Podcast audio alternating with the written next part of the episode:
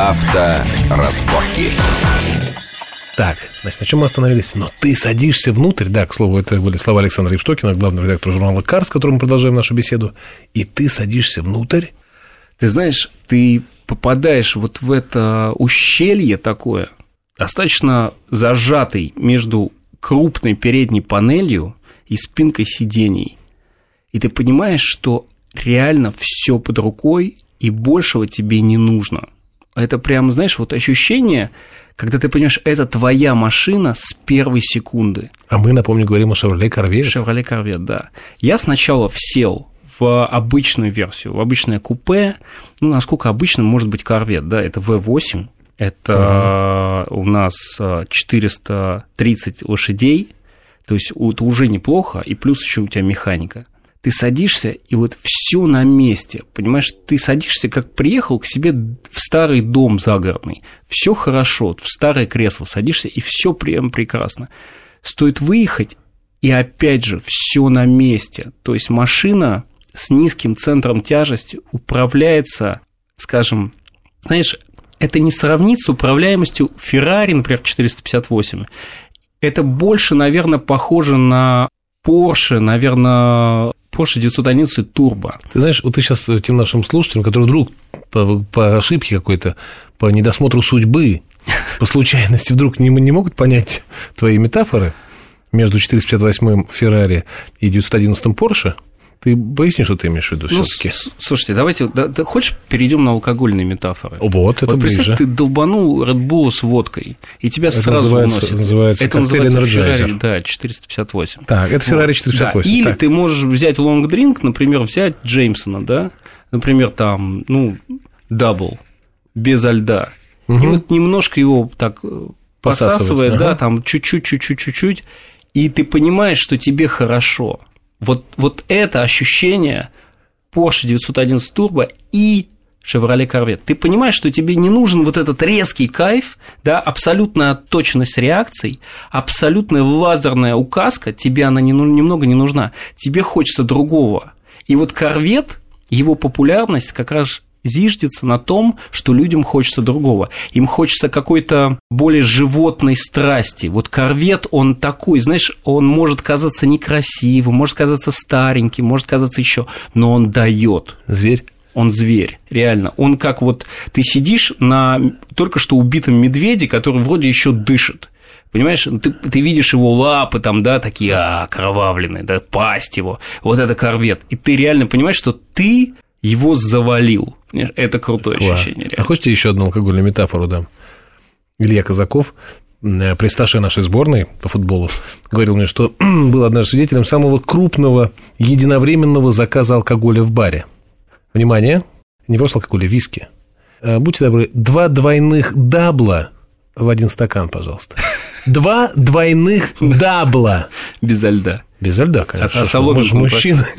Да, и соломинку, будьте добры, пожалуйста. Пять соломинок, пожалуйста. Вот так, ну так, слово. То есть, понимаешь, эта машина, у нее есть, у нее есть очевидные недостатки, знаешь, то есть а, мы ездили с моим коллегой по полигону и каждый раз, включая третью передачу, у тебя рука срывается с рычага и улетает куда-то, знаешь, в район перчаточного ящика. То есть она... А, дело в том, что рычаг сделан а, с наклоном в передней части, и, и рука просто скользит на нем. А когда ты резко врубаешь третью передачу, там одновременно а, танцуя там буквально джигу на педалях, тебе надо сделать так, чтобы рука осталась. А она туда пролетает, ты теряешь на этом время. Но зато какой кайф, когда ты можешь сделать настоящий настоящий бернаут. Знаешь, это фантастика. Я подъезжаю на Камары к стартовому, да, вот э, к старту, и думаю, а как здесь, как вот бернаут-то? Ну, чё, как вот эту пробуксовку-то сделать? Ну, у меня же автомат. Прости, да? что такое бернаут? Бернаут – это когда ты жжешь задние колеса в бессмысленной абсолютно, да, пробуксовке, стоя на месте, да, вот они, они, они Слушай, а научи, пожалуйста, как это делается? Ну, слушай, на механике ну, это очень просто. Ну, скажи. Ну, ты смотри, ты а, выжимаешь сцепление. Так. Левой ногой. Ну, спасибо. А правой ногой... Не рукой. То есть. Педалью, так, левой педалью ногой. газа поднимаешь обороты, ну, угу. например, там ну, в зависимости от машины, да? Ну, То есть на корвете а, там можешь поднять оборот до 5000. 5000, так. Да. И в этот момент... выжато. В этот момент... Газом... Да, да. Ты отпускаешь педаль газа, при... Фу, отпускаешь педаль сцепления при Так. нажатой первой передаче. Нажатый первый. Да, и естественно, что а, мощная машина, она будет держать тебя на месте просто потому, что колеса будут вращаться слишком быстро для того, чтобы тебя куда-то сдвигать. Ага. Понимаешь, ты стоишь вот так ерзая своей задницей Класс. и сторгая огромные вот эти Клубы, кучи, да, пыли. резины, которая отваливается от твоих колес, вот эти дым, вот это все это класс. выглядит очень красиво, очень красиво. Хорошо, если у тебя автомат, как сделал Burnout? А когда у тебя автомат, лучше купить Red Bull. С водкой. И вернуться к нашим алкогольным метафорам. Потому что это практически невозможно. Ну, то есть э, автомат, он рассчитан на передвижение от точки А до точки Б, он не рассчитан на выброс эмоций, понимаешь? Ты не можешь контролировать момент э, поступления э, крутящего момента к колесам. То есть у тебя там, Мгм.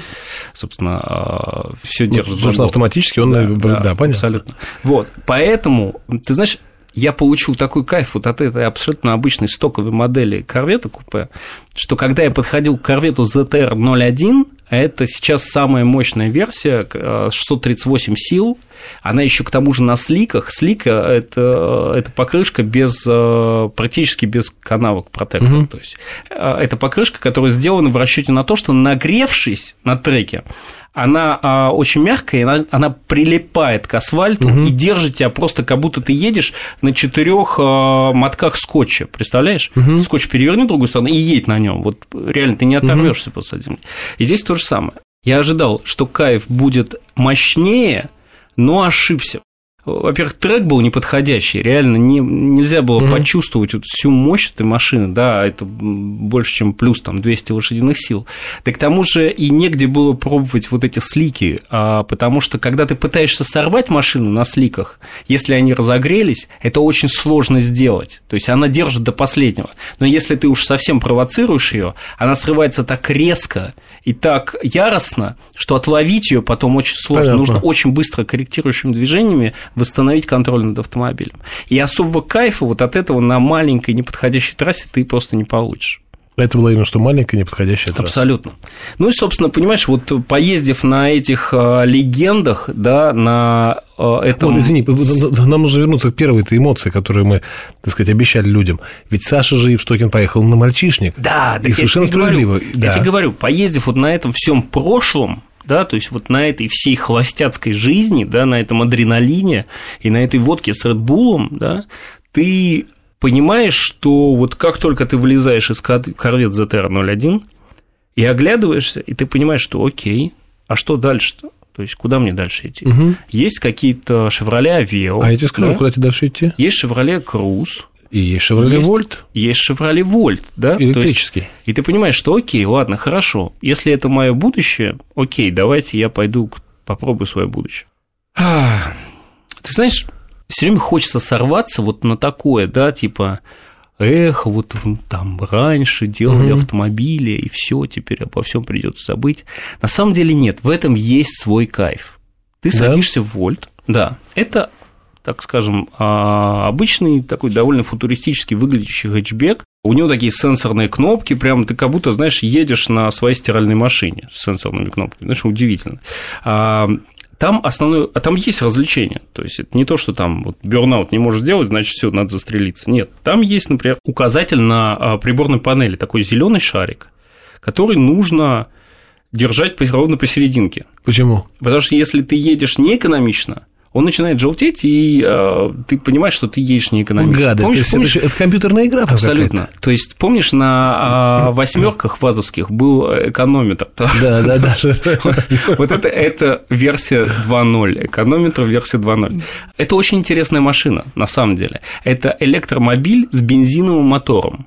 Но бензиновый мотор не крутит колеса напрямую, он заряжает аккумуляторные Аккумулятор. батареи, Мгм. которые, в свою очередь, крутят два электромотора. То есть, на самом деле, машина фантастическая. Представь, у тебя бензиновый мотор, два электромотора и 288 литиево-ионных батарей. 288. То есть у тебя 288 Nokia практически. Представляешь, М. ты, в принципе, как владелец Евросети можешь попасть и сидеть в Лондоне уже за то, что пр- практически ввез оптовую партию.